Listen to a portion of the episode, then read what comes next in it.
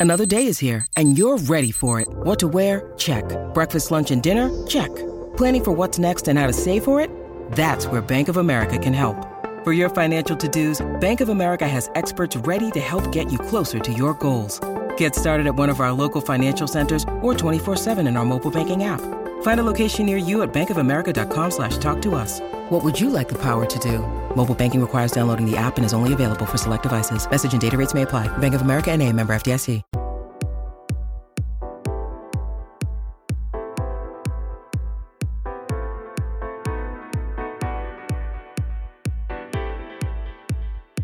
Welcome to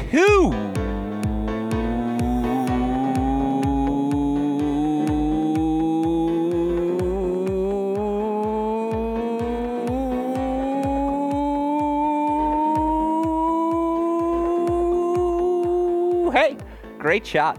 This is the Great Shot Podcast, a Cracked Racquets and Tennis Channel Podcast Network production. My name is Alex Gruskin. On today's show, we have our first regular season edition of the Deciding point where we break down all of the action from the division 1 college tennis world of course. Here on tuesdays we break down all the division 1 women's action. And boy did the division 1 women's college tennis season get off to quite the start. We've already seen two top 5 teams do battle. We've already seen a top 5 team suffer back to back dual match losses. Obviously we're going to break down everything that happened happened in San Diego this past weekend on today's show. Then we had a couple of top 10 teams do battle, albeit in an individual fashion, a couple of invitationals. We want to talk about results certainly pertinent to some of the upcoming dual matches, upcoming results we have moving forward throughout the course of the early portion of this 2024 season. And then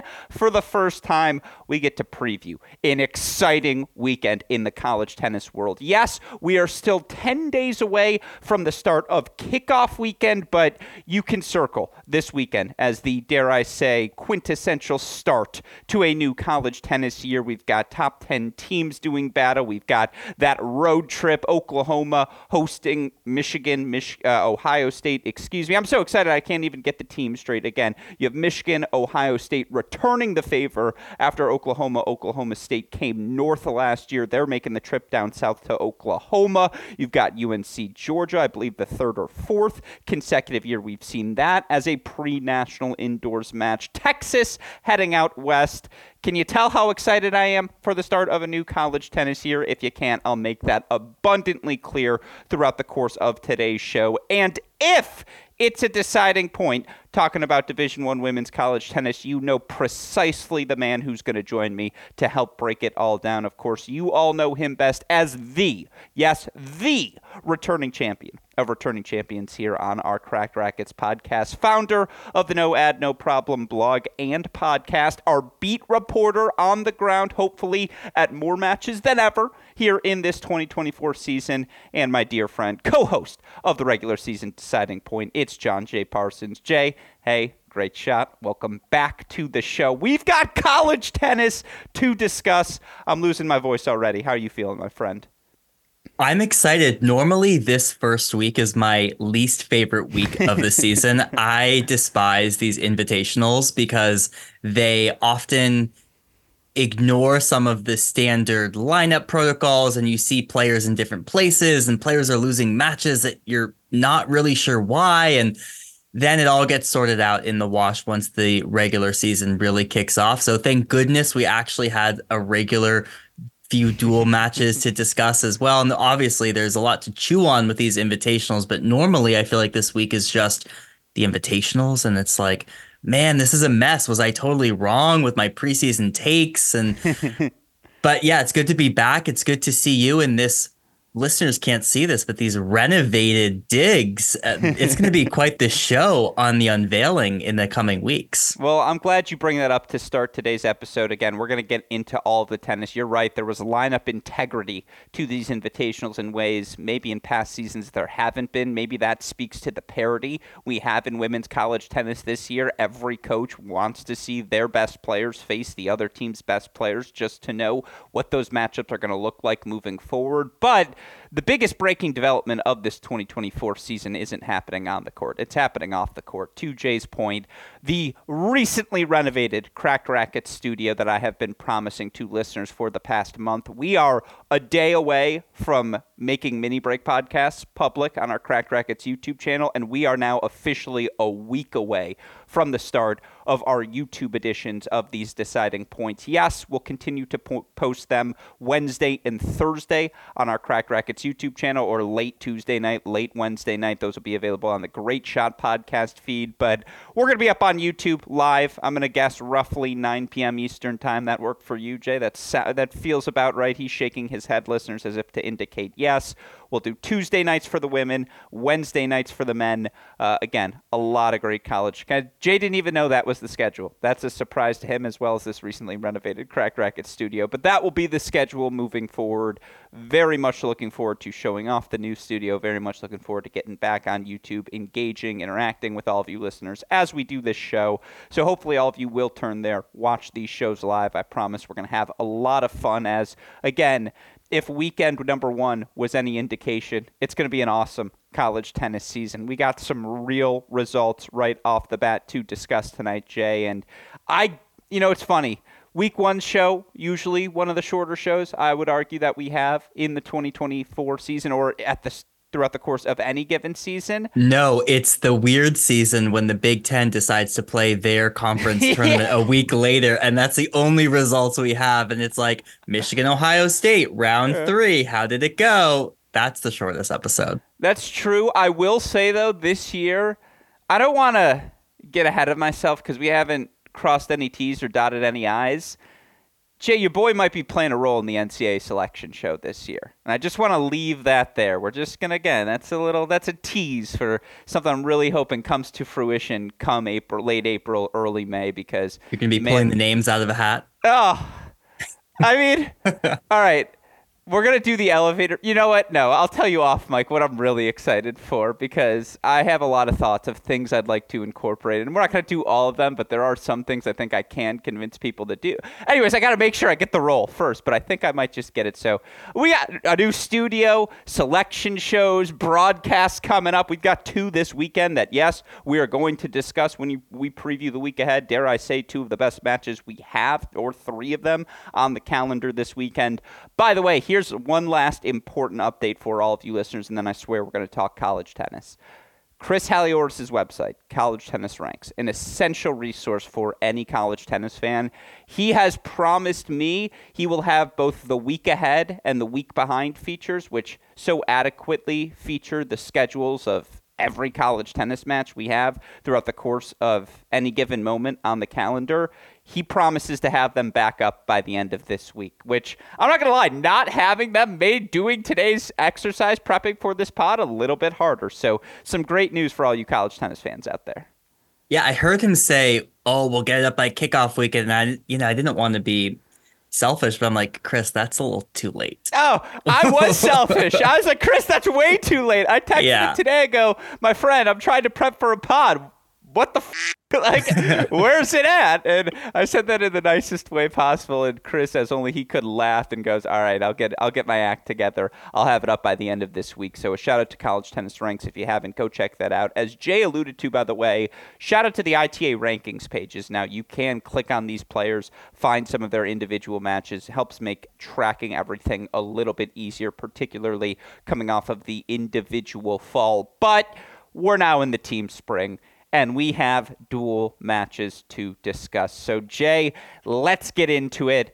What a first weekend. We had no dipping of the toes. It was straight shots, no chasers. Let's get into the action. Let's start with the chaos in San Diego. We had not a duel, not a quad, but a trio of teams come together in San Diego to all compete against one another head to head. You had Stanford, you had Texas A&M, again, two of your preseason top five teams, and then you had a San Diego squad who, let's remember, made the national indoors last year. Five out of six starters returning, I believe, from last year's lineup, so a lot of experience there. Certainly, we thought the tennis was going to be good no matter what. We did not think Texas A&M was going to be the team that leaves the weekend 0-2, and yet Jay, that's precisely the hand we were dealt. As preseason number two, Texas A&M falls in each of their first two dual matches of the season. 5-2 loss to San Diego, 4-3 loss to Stanford. Now it is worth noting in the San Diego match they elected to play without Mary Stoiana in the singles lineup. They pulled the number one player in the nation from their lineup in between doubles and singles, or maybe they had the plan not to play her the entire time, but they lost that doubles point, elected to pull her anyways. San Diego punished them for that fact. Let's start there. After San Diego takes a pretty convincing doubles point, 6 2 wins at the 2 and 3 spots, San Diego earning straight set victory. Uh, a straight set victory at the number four spot. Elizabeth Goldsmith 0 2 over Jeanette Mireles. After that, uh, straight set win for San Diego sophomore Mia Mack, two and three over Mia Kupres. And then again, they needed a three, one of four three set matches to go their way. They got two of them, whether it was uh, Philippa Brew Severson, and I am certain I butchered her pronunciation, but talk about a win for the junior coming over from UC Santa Barbara a couple of years ago. She slots into the number six spot, six love in the third over Ellie Pittman. Of course, the highlight result at the top of the lineup, Claudia De Las Heras, uh, the junior, six two in the third over 31st ranked Nicole Khirin, but Again, Jay, yes, there were four three set matches. It was a 2 2 split. Freshman Luciana Perez winning her debut, three sets over Abigail uh, Desietnikov. That's a very good win for Perez to kick off her campaign. Smetanikov, three sets over Kaylee Evans at five. The doubles was striking again, this is an A&M team that's been really good at doubles over the past couple of seasons as they've ascended the college tennis ranks. And this is where maybe you feel the absence of Branstine, Ewing, Goldsmith, that institutional know-how more than anything. You know, again, Stoiana and Kupres were up 5-3, but they got it taken to them pretty convincingly at the number two doubles spot. And by the way, they uh, dropped the doubles in the Stanford match as well. So an 0 2 weekend, not just uh, uh overall, but 0 2 in doubles. And more broadly, Jay, this is a team that lost what? One regular season match, I believe, in each of the last two years, or if you're including national indoors, I guess, and, and, and conference tournaments, a combined three total matches heading into the NCAA tournaments over the last two years. They've now taken two losses in the opening weekend. Your reaction first to that San Diego match? Well, yeah, first time they've lost back-to-back matches since 2019. This Texas A&M team has been that good.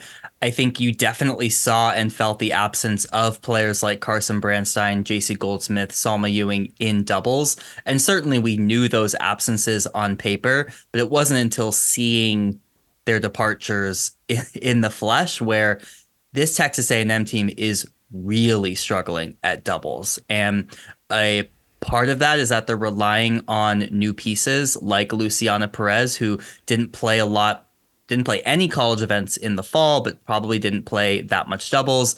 But this is going to be potentially a huge Achilles heel for this Texas A&M team. They looked all out of sorts in these doubles matches, and it has traditionally been such a strength for them.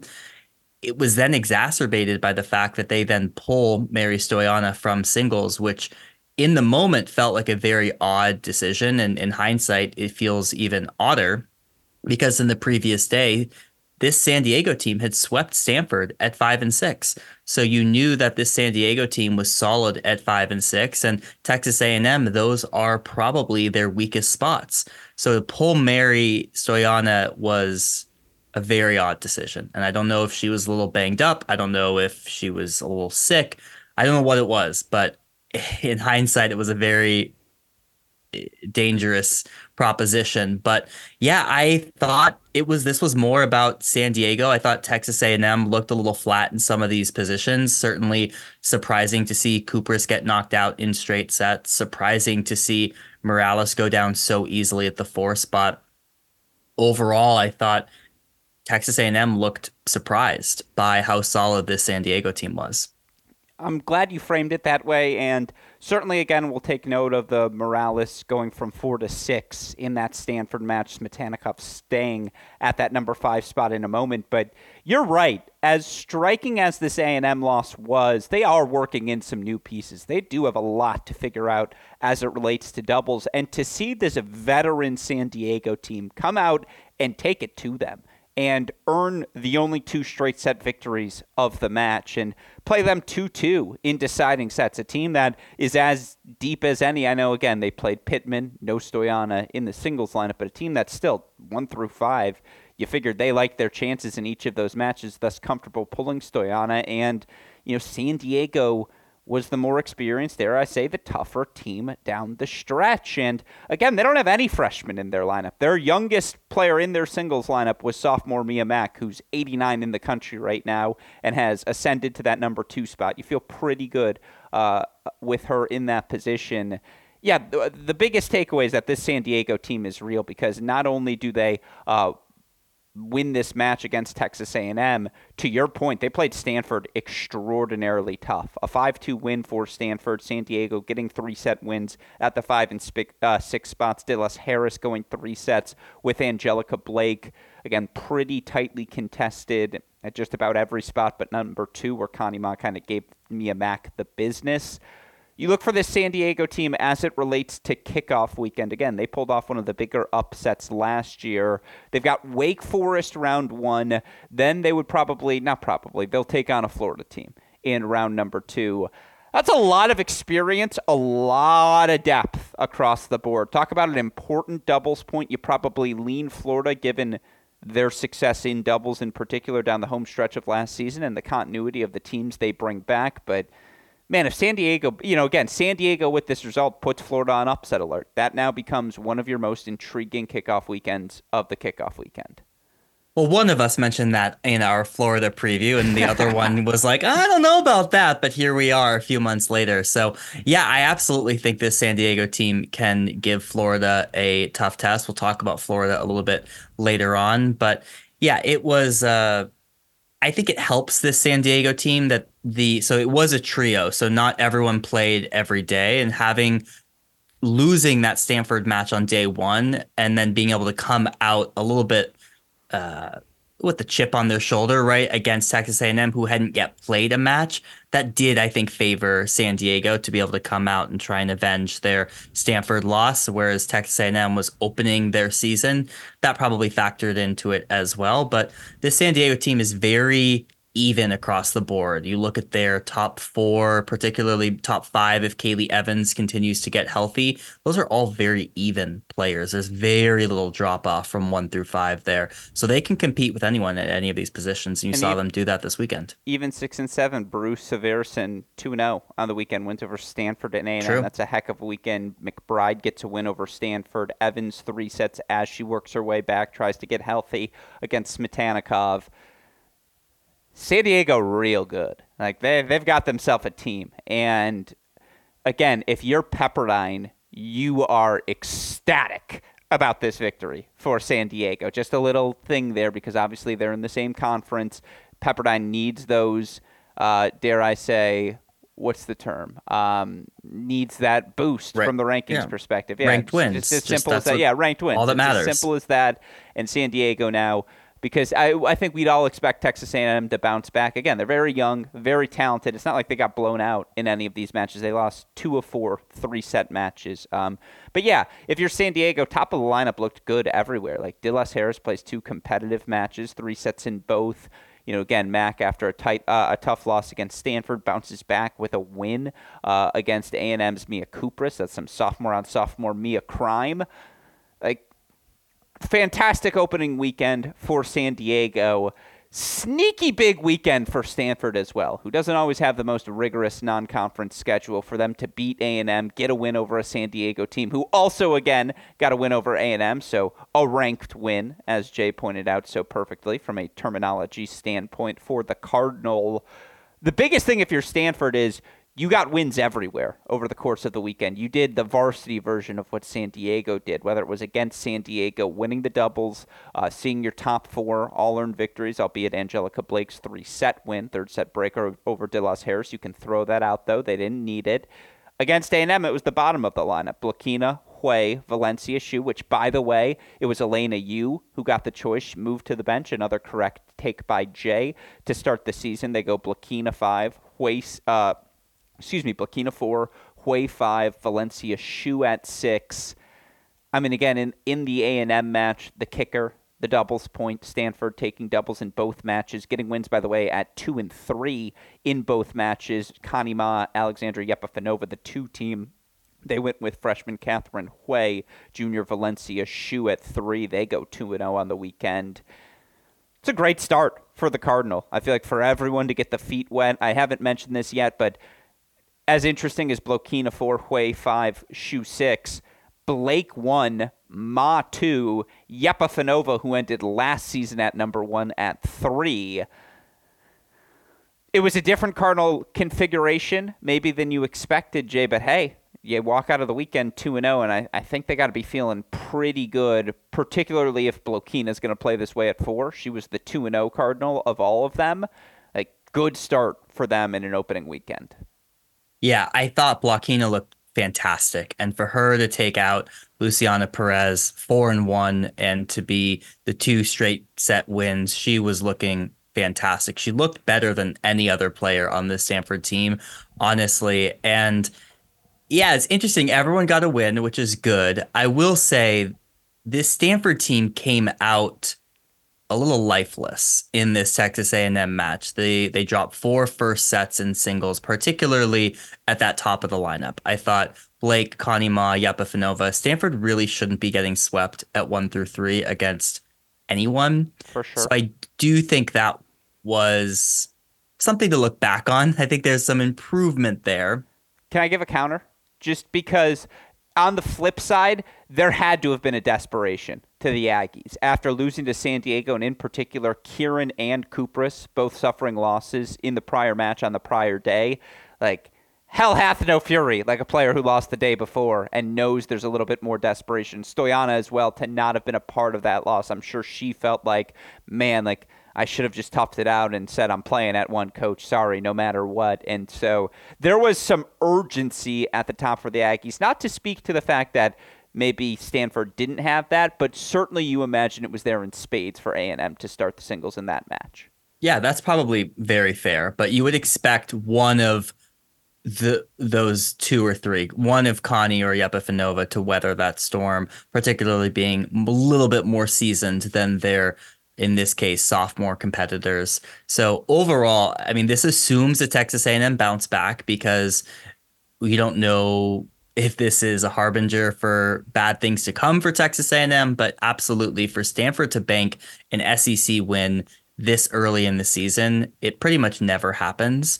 They, you know, are essentially relying on indoors maybe to get some ranked wins. And if that doesn't happen, they're sort of SOL down the home stretch, particularly with the way that Pac 12 has been the past few years. So this is going to buoy them significantly throughout the season. Let's do quick grades before we wrap this. What do you give Stanford's weekend? Uh, oh, that's a good question. I give it a B every plus. So, every so often, it's New Year. I like to throw uh, one good question at you yeah. I go. I give it a B plus. I'd give it a ninety. So uh, yeah, I might go A minus. Why I say A minus is they won the doubles in the same spots in both matches. That's something to build off of moving forward. Yeah. And everyone gets a singles win, and maybe best of all is Blokhina is the one who goes two and zero. Oh. So I'd go A minus, but 90, 91 feels about right. Yeah. San Diego, 94, 95. It's it's I don't know if you can go well, maybe you do go A plus because again, they got to win over a top 5 team. Your season has started. You are now in a top 16 conversation maybe you weren't before. It's the highest ranked win in program history. I think yeah. it's an A plus. Yeah, you know what? I take everything back. The depth is real. You were right, Jay. It's an A plus for San Diego. If you're Texas A&M, I think your instant reaction is, oh, it's got to be a C minus, C. But like, it's a lot of new pieces, and it speaks to maybe the expectations were so lofty given how young this team is coming in. That said, I'm curious your grade. well, you just gave the preamble for why I shouldn't give the grade I would give, but yeah, it would be like a C minus. Yeah. I mean, here's the thing. Stoiana I mean- and Kupres looked good in doubles. Like that's the real piece at one. Okay, you got at, one, at one doubles, you got three. one. You got one team. And Stoiana went 0 3 against Angelica Blake. That is a convincing start that like everything we saw in the fall was real. Khirin and Kupres, 1 and 1. Khirin, you would have liked to go 2 and 0. Kupres is stepping up in the lineup. She's stepping into a bigger role. Going to be asked to be top three all year long. That she bounced back and got a win over Yepifanova. That's a nice bounce back for a freshman in your first weekend, Luciana Perez, to go 1 and 1, playing 3 and 4. Again, solid it's Smetanikov and Mireles. Like they can't afford to struggle this year, especially if Branstine isn't coming back. And I know that question's still in the air, but that's what would dr- drag this weekend into the seas is they did not have a inspiring weekend of tennis. Yeah, I mean that's one way to put it. I mean, yeah, they looked really bad in doubles. Yeah. And so if you're if you're vulnerable now at doubles and 5 and 6, now there are a lot of teams out there that can knock you off. So I do think ending the weekend with Khirin and Kupres beating Connie Mon Yepifanova is a huge takeaway. So they need to find whatever fire they found in those matches and continue that on. And then they need to I have no doubt about Perez. Perez is going to win a lot of matches. She's very solid. She's not I don't know about the ceiling, but she's very solid. Blokhina at that level she played is the one of the best fours you're going to see in the country, if not the best. So I think that was going to be a solid piece for them. But yeah, it's C minus. Yeah. I'm gonna go see. Here's what I would say: Don't sell your A and M stock yet. Like this team is still gonna be very good come May, and now Coach Weaver and Coach Zabo get to do something they haven't gotten to do over the past uh, few years. They get to say, "Hey, you can lose." Like remember that opening weekend? We got to work to get where, Yeah. where we need to be come May. So again, maybe it's a blessing to happen this early, and certainly again, ranked losses don't hurt you as much uh, as not getting the opportunity to play those ranked matches do. So A and M will have plenty of time to bounce back. As such, let's move over now to a couple of invitations. Well, I have one question before we move to the invitationals. So we're going to get the coaches poll on Wednesday of this week. How far do they drop? yes. Uh, does San Diego crack the top 10? Should they crack the top 10? Given their resume to pa- compared to everyone else that start this season is a fascinating question. They won't. I'll say A&M drops to 9. Wow, that's much farther than I thought you were going to drop them. Oh, they might drop out of the top 10. Like, I mean, they lost to a non-top 16 team to start Or non top 25. San Diego's Yeah. not the top 25. Yeah, but ev- don't you think coaches are going to look at that and go, yeah, but they didn't have Stoiana in singles? Yeah, but that's a self-inflicted wound. Like it's not our fault they Plaxico burst. Like he she played the next day. So I don't think you can give them that credit. Like yeah, that's why I think they don't fall outside of the top 16 and it's not like a disastrous decline. That's why I went with like again, 8 or 9 feels about right. Um, San Diego will certainly make a jump in the rankings, deservedly so. I wonder how high they get if it's indeed into the top 16. I think they'll be right around 16, if I had to guess. uh, like 17, 18 feels right. And then again, do you feel justified keeping that A&M team over them at this point of the year, given San Diego played Stanford pretty tight as well?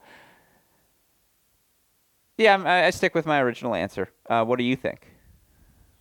I don't know if they're going to be that punished. I'm going to go as a little higher. I'm going to say they landed around like six or seven. Here's the thing, like, I mean, again, after this weekend, it, it gets interesting because you're getting some real ranked teams going head to head. So those coaches pull, they're going to have to make choices right away, and it'll be fascinating to see what choices they make, particularly coming off of a Michigan Invitational, where again we saw some top 16 teams, some top top, uh, top 10 teams doing battle across the board in real ways with the lineups that were rolled out in these invitational matchups. And I like that grade system. So let's stick with it as we talk about the four teams who competed this weekend. Let's start with the highest ranked of the bunch, Georgia. They got to play singles matches against Michigan, Ohio State, doubles against all three teams, the fourth, of course, being Georgia Tech, who we'll get to at the end, I promise mixed bag, I would say, for the Bulldogs. You know, Vidmanova gets a win over Luciana Perry, Gigi Grant, Mel Reasco, Ziegel Mert, all earning wins over the Buckeyes as well. The Michigan singles was a struggle. Only Reasco Lapata earned victories as, again, the rest of the team falls. And we'll talk about that when we get to the Michigan side of things. But Again, Reasco, the only player to go undefeated for the Bulldogs in singles. Mina Rundorn, tough 0-2 weekend. She lost 10-8 in the third to Lily Jones. A little bit more decisively to Audrey Spencer. In terms of the doubles, we saw played across the board for Georgia. I thought they were pretty good everywhere. They swept Georgia Tech. Uh, they went one and three against Ohio State, and then against the Wolverines, a three and one overall record, including Mert Vidmanova getting a big win over eighth-ranked Kari Miller, Jaden Brown. Great for the Bulldogs coming out of the Michigan Invitational. Well, these grades are sort of relative to expectations, yeah. and for me, Georgia was actually like a B plus. One thing to keep in mind is they didn't have Alex Vekic for the majority of this weekend. She was in Michigan. She did play in doubles, but in the very last uh, day. So I have to assume it was illness related, but that would likely be their top player. So she doesn't play. The big takeaway I had was Reasco beating Fliegner and Ratliff indoors mm-hmm. is a pretty good sign for them. She looked all out of sorts at the ITA indoors in Seattle last year. So to beat both of those players, both of whom are very experienced indoors, those are great wins. And they actually looked quite serviceable in doubles. They got a handful of pretty good doubles wins. So for me, relative to expectations, I would go B. Yeah, I think that's perfect. There were no bad losses. Maybe Spencer beating Narundorn three and two. That's the one that stands out the most. But there were no there were no disasters for this Georgia team at any point of the weekend, and what is still ultimately a first weekend of the season for Vidmanova to get a win over Luciana Perry, but lose a match to Kari Miller. Again, it's indoors, but it's a good way to, for her to get her feet wet starting out the dual match season. You mentioned it. Reasco's the one who gets an A, A plus for the mm-hmm. tennis she played all weekend long. But again, Lopata got a win throughout the course of the weekend. Uh, you well, not at, just a win. She beats Jaden Brown, who has played top two for Michigan. So that was a great win for Lopata. Yeah, yeah. Grant gets a win. Mert gets a win. Vidmanova gets a win. Like everyone got their season started against tough competition. So I'm not going A range because there are also some losses on the mm-hmm. board. Mm-hmm. And again, they play 500 level doubles pretty much throughout the course of the weekend. That's fine. Still things to be built on, but it, it looked a lot better than what we no, I agree, but an season. improvement to start the season. B feels about right. It's not a finished product, but the Bulldogs are working their way into things. Let's go to the next highest ranked team, Michigan Wolverines pretty good weekend if you're the Wolverines. You lose just one singles match to Georgia Tech, and it was Sharabura knocking out Bailey Sheinin. All due respect to Bailey Sheinin, who's a wonderful human being. Just the depth this Michigan singles roster has, I don't think they expect to see her in their top six. Kari Miller bounces back, uh, three set win, or excuse me, not bounces back. Bounces back. I mean, two and zero oh weekend. Three sets shine. over. Yeah, three. Sorry, Kari. Three sets over Carol Lee. Uh, straight sets over Dasha Vidmanova. Lily Jones a two and zero oh weekend. I mentioned the win uh, that she got over Mina Rundorn, gets a win over Georgia Tech in straight sets as well. Piper Charney has an undefeated weekend, beats Mert uh, 10-0 in the third. Now again, third set breaker, a little bit different than a full third set, but certainly a, another promising result for the freshman to kick off her college career. And you know, again, for this Michigan team to get another shot at Georgia, yeah, they fall in the doubles 3-1, but to beat them 4-2 in singles after playing that Georgia team to end their season last year in the NCAA quarterfinals had to feel good to just get a couple of wins across the board. In the doubles, Wolverines one in three against Georgia Tech, one in three against Georgia. So maybe that's your biggest. Uh, three and one against Ohio State. Should mention that, but your thoughts on all things Wolverines in their opening weekend of the season obviously matters a little more given they've got that Oklahoma swing coming up. Well, first of all, well, Georgia's uh, got UNC coming up, so that's also a lie. Big weekend for both. Yeah, no, huge. Both of these teams are participating in some of those Ohio State too. matches. Yep, yeah. absolutely. Uh, what happened to the power at Michigan? I mean, snowstorms hit. First of all, let me just say, Travis Pointe is a fantastic spot. My roommate in Sounds college lovely. spent a lot of years not just training but coaching at Travis Pointe Country Club. Actually, not training. I think it was exclusively coaching in the summer. Anyways, did we get to sneak onto the Travis Pointe courts in the summer because of that fact? You betcha we did. Yeah, not the greatest. uh, I, got, I, got, nothing else to say. Well, you know we're back. What college tennis? I'm we're not defending the VTC. Yeah. oh, back. you're pretend. Yeah, you're defending the VTC. No streaming, no power. I mean, just what's going on? Uh, at least you have the football national championship to keep you warm at night.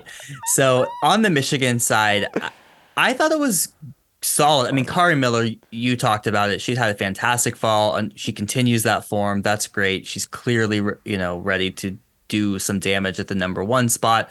I did think doubles was a question mark. It didn't look super strong, and no Anna Ross in anything. So I thought maybe she'd roll out in doubles. We didn't see that. This is the Vanderbilt transfer. And then the biggest question for me right now about Michigan is who plays number two? It was pretty clear from sort of the matchups that we saw with Georgia and Georgia Tech that Fliegner was above uh, Jaden Brown. Jaden Brown played Lopata and Given Roach from Georgia Tech, Fliegner, Reasco, and Bilchev, some higher in the lineup players. And Jaden Brown losing to Lopata doesn't instill a ton of confidence. So overall, I would say it was like a B plus for Michigan you know, it's on their home court, so you'd expect them to do pretty well. Actually, it wasn't on their home court, so it was at Travis Pointe, Jay. I don't know if you heard. But yeah, I mean, again, Messittarito going 2 0, getting a win over Mahak Jain of Georgia Tech. That's a good win for her. You feel confident. Her bottom of the lineup, Lily Jones 2 0. Kari going 2 0, you feel that much more confident. She is a real number one singles here moving forward. And then, again, for Julia to bounce back, beat Bilchev 1 and 2. Like, that's a really good win, even if she had the loss to Reasco the subsequent day. I guess not bounce back, but get that opening victory. Jaden Brown's still working her way back from injury. Like, that's going to be a slow burn for the Wolverines, something where, again, they can look for some upside as she gets healthier throughout the course of the season. But seems got real depth like they have six options for sure at, at every single spot. And obviously, Kari's at one. A lot of parity after that. You imagine Julia Jaden somewhere in that 2 3 range to start. Lily, Gala, uh, Piper Charney. You're feeling pretty good, whatever order they're in four, five, six. Yeah, they got to figure out the doubles that's been the fun part of this last 40 year stretch for Michigan women's tennis. B, BB plus range feels about right for the Wolverines as well. Obviously, we'll learn more, talk more about them in a little bit as we look also, shout Oklahoma. out to Reese Miller, who got yeah, the win over Gigi Grant well. of it's Georgia. I thought that was a great win. Yeah. Yeah. Keeps her in the mix. If Anna Ross is healthy, you feel like you have eight players who can all fill in the singles lineup if needed in a pinch. How about the Buckeyes? Really good weekend for Ohio State, I thought. Certainly to see someone like Taya Chavez, a name you're not going to be familiar with, get a three set win over a Lopata, to see Audrey Spencer beating a Rundorn. Uh, obviously, they bounce back, sweep all the singles against Georgia Tech as well. Buckeyes pretty solid in doubles in every match. I mentioned the 1 3 result against Michigan, but Ohio State 3 1 against Georgia, 2 all with Georgia Tech you know, again, it wasn't Cantos who was always the standout player, but she got a two and one win over Carol Lee. Taya Chavez, a straight set win over Kylie Bilchev as well. Luciana Perry, the bounce back win over Mahak Jain. Brizniak, Audrey Spencer goes 2 and 0. You know, again, it's an interesting team. They got a lot of pieces, Jay. I'm not sure who fits where on this group, other than I feel like Cantos and Ratliff probably your one two, but don't sleep on the Buckeyes. Not just top 16. They'll be sniffing around top 10, and they're going to beat someone indoors, right? They always do. Well, they're the best team in January. Uh, we've seen that and, and the first week of February. Week of February, exactly. Yeah. Although we'll see, they're going on the road this year, so they're mm-hmm. outside mm-hmm. of that Columbus environment. Ohio State gets an A for me. Yeah. I did not expect these results on paper. We actually got a question. Chavez to beat Bilchev. Sorry to cut you off. To beat Bilchev and Lopata, like come on. Yeah, that's huge. And on paper, I was gonna say we got a question about this in a mailbag episode I did, and I was like, Ohio State, there's like a big drop off on paper for their five and six. You know, you know Cantos, Ratliff, Berezniak, you've seen all those pieces. Who plays five and six? Well, Chavez and Spencer looked really great in these matches. That was a huge re- revelation for me. So I'm excited about Ohio State. They're always sniffing around the top 10. So absolutely they will continue to do so, particularly if they can get some early indoor wins. Yeah, it's it was an impressive weekend for them. It's an underrated team because that's an old team. That's an experienced team. It's a team who across the board. Mm. Don't don't look at me like that. Like, yeah, well, we just talked about two freshmen, Tia Chavez. No, sure, but I'm saying outside of that, like to have those two freshmen be surrounded by a, you know, the Cantoses, the Ratliffs, the Berezniaks, the again, just the Bonds who's on this roster as well. These players who have just been around college tennis for a while. It's a fascinating contrast. It's an interesting mix. Like again, Florida, Auburn, Ohio State, all are these combinations of talent and experience where it's like any other year, that's a pretty clear cut top 10 team. It's just like we still have that depth, uh, that talent spread out across women's college tennis this year. I think it's going to lead to a lot of parity like we have seen in the opening weekend. And we don't speak ill of the deceased, so we're not going to cover Georgia Tech's performance in the Michigan Invitational. um, you know, again, tough weekend for Carol Lee, tough weekend for Kylie Bilchev, tough weekend for the Yellow Jackets overall. So I think it's we probably the first there. F any of them have ever received. Yeah. People say we don't make jokes anymore, Jay. I I think right no, there is proof. Of people say you don't make jokes anymore. I, I, I know that's my proof that uh, I still do. Anyways, let's move on to our final invitational. It happened at UNLV. I apologize that I forget what the exact name of the event was, but Freeman Memorial, the Freeman Memorial Tournament. Thank you. Let's start again. Three teams I want to talk about: Pepperdine, Oklahoma State, Florida. Let's start with the Waves. B, B minus overall. You have Zaar Broadus going two and one against really good competition. Zaar beats Obi. Broadus beats Komar. I think I think Obi ended up beating Broadus and Komar ended up beating Zaar, so they kind of exchanged there at the one and two spots. But that's really good results. Uh, again, for Lisa Zaar making her 2023-24 debut, she's right back where we remembered her. Broadus, I think Zaar also each get wins uh, over Florida players. For Broadus, it's a win over Sarah Dahlstrom. For Zaar, it's a win over Carly Briggs. Chen and Broadus did their things in doubles, as they always do. Nikki Redlich got a couple of good wins as well. A win over Kimmy Hance, who we saw from UCLA, who I guess we, we'll talk about when we do our preview. Um, Redlich, I think, one and two overall in the weekend losses to Lucia Peyer, Ayumi Miyamoto. Otherwise, it was really Zaar Broadus centric in terms of the success. Again, Redlich one and two, Janice Chen I think one and two losses to Kimmy Hance, Bianca Fernandez of UCLA respectively, a win over UNLV's Salsa Ahir as well. That's concerning because you feel like Chen's got to be a staple of that top three for this Pepperdine team to have success. You know, again, we saw some Jasmine Conway, we saw some Vivian Young, certainly some new pieces for the Waves, but certainly no higher than a B minus B, like for Pepperdine in their opening weekend. Maybe less than that, given the Chen struggles. Yeah, C minus. I was underwhelmed by Pepperdine's performance. It was great to see Lisa Zaar back. She played fantastic. It you know destroyed Obi and Briggs, but look, I'll say this right now: this entire Pepperdine season hinges on Janice Chen and whether or not she continues to backslide. If she does, this is not a top eight team. If she doesn't, and she's the Janice Chen that we have seen before, this is absolutely top eight semifinal worthy team. I think the biggest thing that also brings this grade down is between Redlich, Campagna, Yang, Conway, like no one really jumped out. And some of those were new faces that you wanted to see. You just didn't see it. So C minus for Pepperdine. Yeah. Redlich was fine. Like again, she had a tough the third toughest slate of all, I suppose, the Pepperdine players was, in singles. But but yeah, C is average, and yeah. so yeah. C's get degrees, as the kids say. Yeah, it's a top 16 team, but you're right. If Chen slides, they are not a top eight team. Like they need her to be at her best. The player who we saw make an NCAA semifinal as a freshman be really good, ascend the lineup just each and every week for Pepperdine in her first year at the job for the Waves a couple of seasons ago. Six and five overall in doubles. Like, I mean, again, all right, whatever. Well, or maybe it was six and six over, or six and five. That can't be right. Anyways, here's the point: B minus, C plus, C. Yeah, again, like not the strongest showing for the Waves to kick off their year.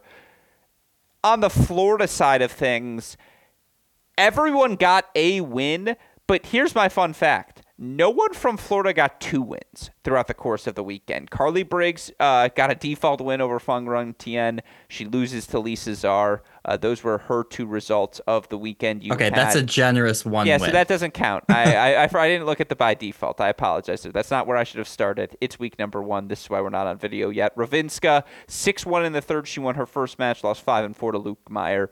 Bente Spee six four in the third. She beat Christina Novak. Uh, she defaulted from her second match. Dahlstrom gets a win over a UNLV player. Loses in three to Broadus. Oh, Briggs. That's what it was. She got the win over Zita Kovacs of UNLV, not the default win. So to you, Jay, um, even though it was my screw up. Kavia Lopez, a win over UNLV. Uh, again, that was her only victory.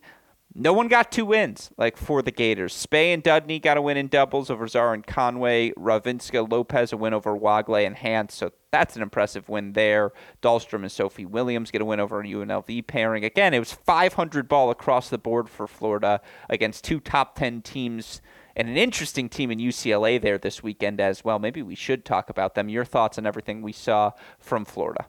tough to judge Florida here. And they didn't have Olivia uh, Emily De Oliveira, who had such a great fall. They didn't have Rachel Gailis mm-hmm. as well, so they didn't have their full lineup here. And many of these other teams did have the full slate of players. So I really don't put any stock into these results. It's almost like an NA for me. Mm, sure, I can live with that description, and we can move on to Oklahoma State. Same deal. Like we didn't see a ton from the Cowgirls. Certainly, Obi Komar to split their matches with Broadus Zaar, respectively. I thought Lucia Pyre, uh, Raquel Gonzalez both had pretty solid weekends. I mean, again, like this was BB plus, maybe in the in the true sense of they passed expectations in a good, not great sense. I give this a solid B. You know, sure. Komar and Obi are who we know them to be. Yeah. exactly. Uh, Pyre going two and one, beating Redlich and Kavia Lopez. Good wins. Uh, both Pyre and Miyamoto lose to Bianca Fernandez, who we should definitely talk about. Gonzalez actually looked pretty solid. She looked like their fifth best player here. She wins her draw. there are definitely questions about Carrington and Novak and who factors into that sixth spot. Neither one of them looked good in this debut, but by and large, most of their players look solid here. Good B. Yeah. All right. Last but not least, you're right. Let's talk UCLA for a moment because they were a team we had under the spotlight entering uh, this year. A team we had the most questions about, maybe of any team in the country, because you're just not sure who was coming back, what the roster was going to look like. I can tell you officially, Kimmy Hance is back, and you know she gets a win over Akavia Lopez this weekend. Gets a win. I'm blanking uh, over was it Redlich or Chen? I forget which one she beat for Pepperdine, but a win there as well. She beat uh, Chen. That's what it was. Thank you. She's back for another season. Fangran Tian didn't play this weekend, but she's listed on the roster. Feels like she will be back for the year as well. You mentioned freshman Bianca Fernandez. She played a real role uh, throughout the course of the weekend. Wagle Vagramov, Vanessa Ong, Anna Christina Lukemire. Like now, all of a sudden, this team you kind of see the pieces fit together. And th- let's just a friendly reminder: this team went to Duke and beat them round two of the NCAA tournament last year. Obviously, it's a team with uncertain expectations. They had two Iowa State for the opening kickoff weekend. Guess who they face round number one, Jay? A team by the name of Oklahoma State. Your clear cut, most fascinating round one match of kickoff weekend. Winner of that going to face the Iowa State Old Dominion winner, which will be the far easier of the two matches for both teams. I mean, again, welcome back UCLA to the conversation. This is a top 16 roster, Jay. Yeah, absolutely. Particularly with the addition of Bianca Fernandez, a late addition. I think that was announced in either, I think December. Uh, so for her to go three and zero, oh, destroying Pere from Oklahoma State, one and zero, oh, beating Miyamoto as well from Oklahoma State in straight sets, beating Janice Chen in three sets. This is a fantastic addition. She looks like she's very capable of playing anywhere from two through four in this lineup. And that adds some really good depth for them. They're basically rolling back that entire lineup who beat Duke with the absence of Ava Catanzarite, who is transferred to Oklahoma, but swap her out for Bianca Fernandez. And this team, again, on paper, absolutely a top 16 team. Don't sleep on Amani Guichard either. She got a win over Sophie Williams this weekend, freshman. Yeah, that was probably the disappointment of the weekend. Well, here's what I'm saying is she's a former top 10 junior in her class, right? So she's just a talented. name that you have to keep an eye on as a seventh player in the mix if there's an injury or maybe she finds her form down the Oh yeah, I think she, she plays. Yeah, that's that's my point more broadly is I don't think we had mentioned that name yet and she's on this roster as well.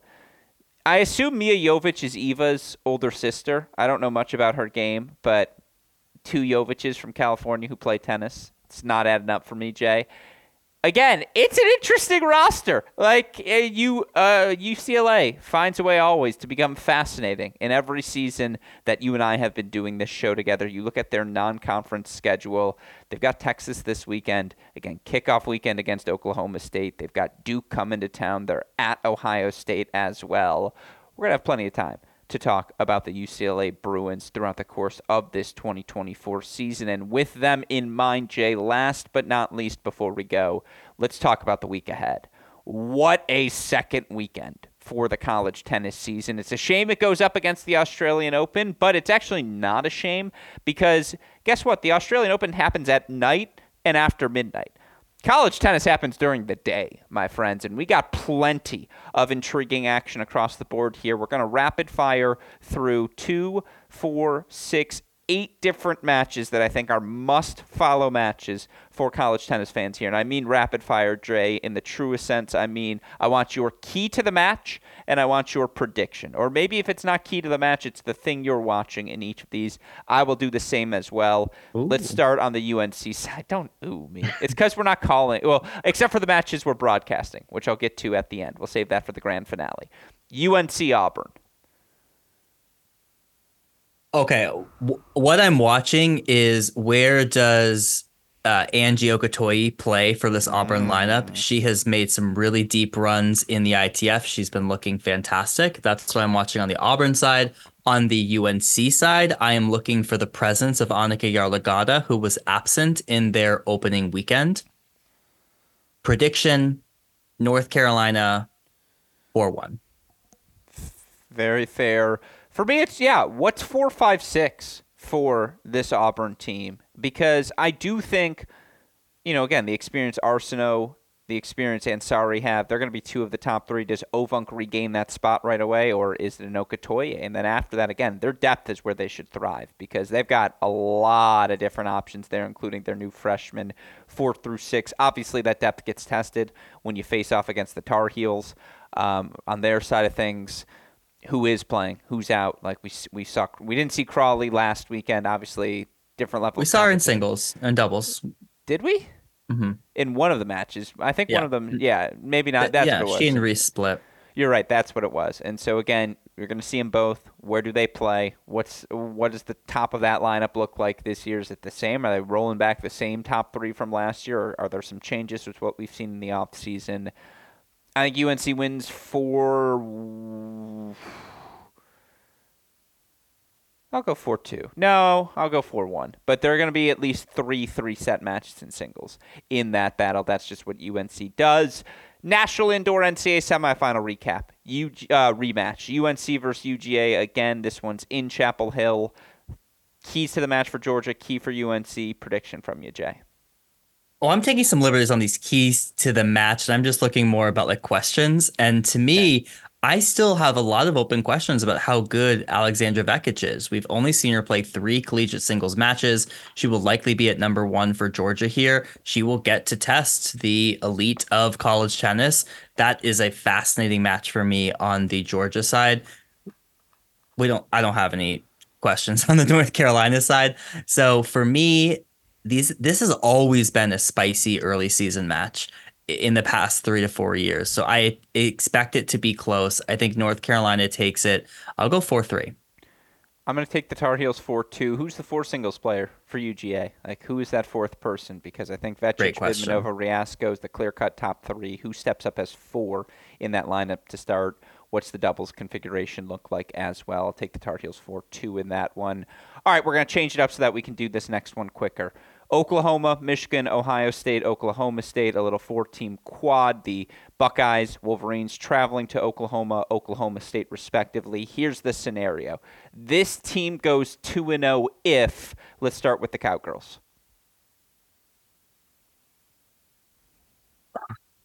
Okay. Uh, this, no preparation. This is yeah, how we, they, we're back. Is, uh, Oklahoma State will go 2 0 if they go 2 0 at 6.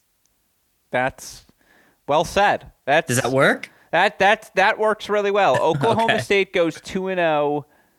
Honestly, if they go two and zero oh at six, is probably the exact answer, Jay, because depth. That's the key. Is mm-hmm. the depth as real as it seemed to look with Pyre, with Miyamoto, all these different players having these massive falls on top of that top two now of Komar and Obi, which, by the way, who's one, who's two? I am excited to see that choice as well. Um, yeah, uh, you, you said it perfectly there for Oklahoma State. Let's go with the other host. What do the Sooners have to do to go 2 0? They're 2 0 if.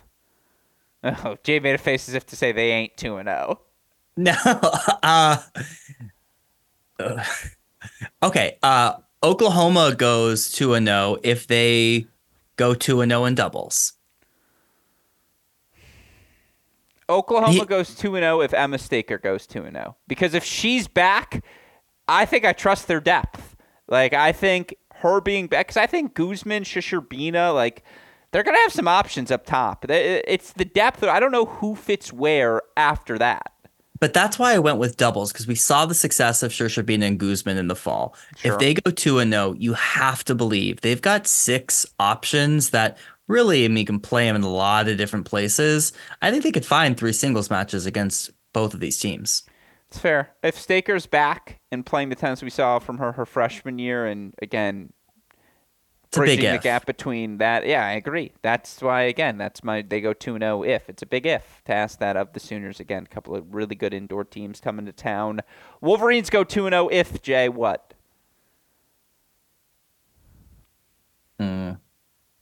Well, I think it's a cop out to say, you know, if Jaden Brown goes 2 and 0 or something, uh, because clearly, uh, I'll go if they go 2 and 0 at four. I think they win this match. I think that's sort of the the the seesaw position for them right now.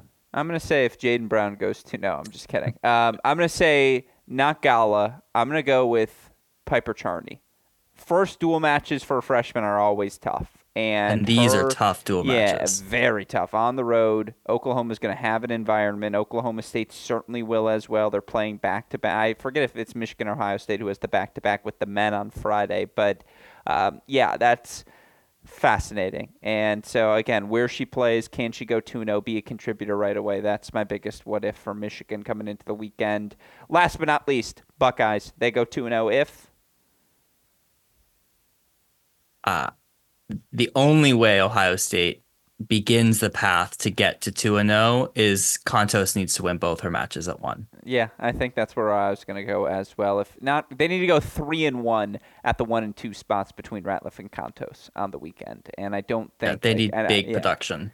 because those are the veterans to start. And as good as Taya Chavez was in weekend number one, again, dual matches, a different environment. And so, with that in mind, worth noting, we're going to have both of those Oklahoma State women's matches. Excuse me, the Oklahoma State. Michigan, Oklahoma State, Ohio State matches Friday, Sunday available for you on our Cracked Racquets YouTube channel. Now, if this was the YouTube version of the deciding point, we'd have a graphic up for you telling you exactly what time those matches are, perhaps even a link to direct you to immediately. Instead, I have bought enough time to let you know the Michigan match Friday, 6 p.m. at the Greenwood Tennis Center. The Ohio State match, 12 p.m. on Sunday at the Greenwood Tennis Center. By the way, we're going to have Oklahoma State men taking on Middle Tennessee in the match before the Michigan Oklahoma State nightcap. So join us all Friday for some college tennis throughout the day as we kick off our 2024 broadcast, Jay. How exciting! Oklahoma State versus Michigan, 6 p.m. Friday night. I mean, what better thing to do in Stillwater than go and see this match and get prepared for the NCAA's coming in May? I'm also just going to throw this out there. I don't think he'd mind me sharing. Why do we have this match on our broadcast, Jay? Because I shamelessly, shamelessly pleaded for them in our preview podcast. And Chris Young texted me and goes, Hey, that's a good idea. You want to broadcast the matches? I was like, Yes, I was serious. And so shout out to you, Chris Young, for making things happen. Excited that him and this squad gets to host uh, the NCAA tournament this year. Obviously excited to get to host their match on our Cracked Racquets uh, platform this weekend. Again, Oklahoma State taking on the Michigan women, a top eight matchup right out of the back, out of the gates, 6 p.m. Friday. Oklahoma State versus Ohio State, 12 p.m. Sunday. Those are both Central Time. So 7 p.m. Eastern Time on Friday, 1 p.m. Eastern Time on Sunday. We have a double header, by the way, for now at least, on our Crack Racquets YouTube channel, weather pending, because Texas is at you. Oh, before we get there, I should have said, I, I said what will happen. Give me the records. Let's start. Oklahoma State goes what this weekend? 2 and 0. Ohio State? Ooh, I don't No, know. no, no. All right, I'm just. I'm going with it. I know right, 2 and 0, Okla- but that Michigan match can be tough. 1 and 1. Oklahoma, uh, Michigan? 1 and 1. So then, by process of elimination, Ohio State 0 and 2 for Jay. I think it hinges on the Oklahoma State Michigan match, which is great because it's on the Cracked Racquets YouTube. I'm not predicting the Oklahoma State matches, and I'm on the broadcast for both. If Michigan loses to Oklahoma State, they're going to beat Oklahoma on Sunday. If Michigan wins against Oklahoma State, they're going to beat oh, Oklahoma on Sunday. So I'll take Michigan to win. I'll take Oklahoma to beat Ohio State. I think they're both going to be really good 4 3 matches. Like, I, I'm struggling to make a prediction here. That's why we've gotten out of this business. I'll say Michigan 4 3 over Oklahoma. I'll say Oklahoma 4 2 over Ohio State. Yeah, next week's episode, we're going to have a lot to break down. Yeah, it's going to be very fun because last but not least, Texas goes west. And again, they're Nicolas now. No Khirin, no Rivkin.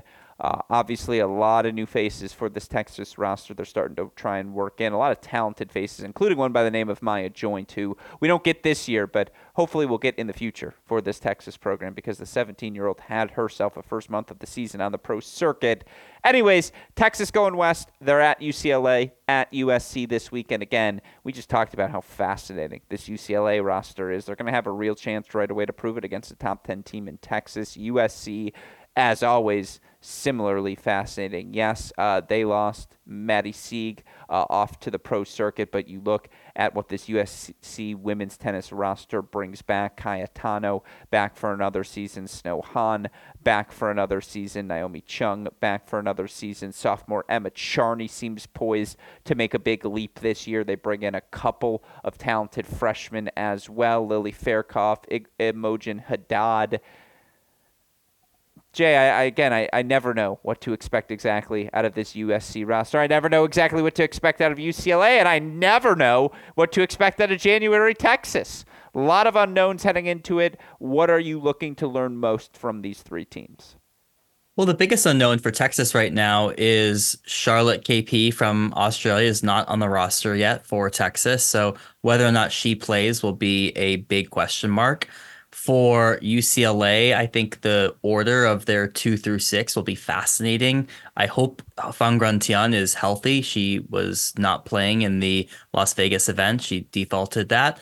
And then we've seen UCLA pull these upsets. You know, we saw them beat Ohio State at home last year.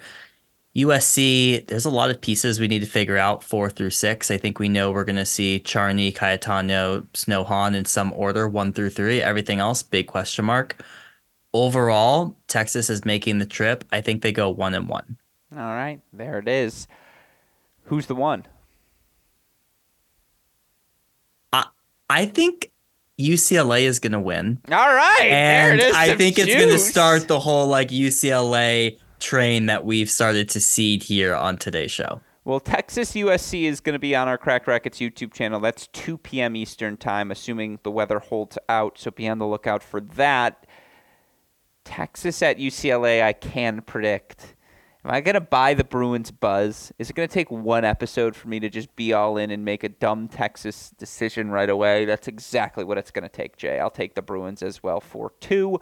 I don't make predictions for matches on our Cracked Racquets YouTube channel. So, again, I suppose be on the lookout for that one. Sunday, 2 p.m. Eastern Time, starts an hour after that Michigan match. It'll be separate broadcasts for those two as we have these individual streams here early. Obviously, we will be back next week, though to preview the 2024 ITA kickoff weekend. So, on top of that, we'll be recapping what happens this weekend as well, Jay. We got so much tennis. It'll be a jam packed, dare I say, a two hour show. Yeah, well, I was gonna say a, a two two show week. I mean, I think both of those things deserve their ah, own. Oh, now coverage. we're talking my speed. Two on YouTube too. We show off the new studio. We show off our smiling faces. We get into the coverage, Jay, you know what that sounds like? That sounds like a plan, my friend. So stick with us. Obviously, we've got plenty of Australian Open coverage across our Cracked Racquets platforms as well, but the college tennis season is underway. We'd never neglect it so excited to have another season of deciding points for all of you. Hopefully, again, you'll join us on YouTube next week, 9 p.m. Eastern Time. Tuesday nights for the college tennis uh, D1 women's update. Wednesday nights for the D1 men's update. A shout out, as always, to our super producer, Daniel Westoff, for the of an editing job he does day in, day out, making all of our content possible. A shout out as well uh, to all of you listeners who we hope will continue to interact with us and make this college tennis season special. Certainly, last season, such a pleasure uh, for me, Jay, to be able to cover it all. I imagine I speak for you when I say that as well. Looking forward to this year being just as, if not more, exciting. With that said, any final thoughts, Jay? You ready to wrap today's show? That, of course, we did indeed go over an hour during. Yeah, this was going to be the short one, right? So buckle in, folks. But yeah, no, I'm looking forward to the season, and uh, I think we can start off strong. All right. Well, then, with all that said, for the fantastic John J. Parsons, our super producer Daniel Westoff, our friends uh, at Tennis Point, all of us here at both Cracked Racquets and the Tennis Channel Podcast Network, I'm your host, Alex Gruskin. Jay, what do we tell our listeners? Hey, great shot. And we will see you all tomorrow night to talk about the men's action. Thanks, everyone.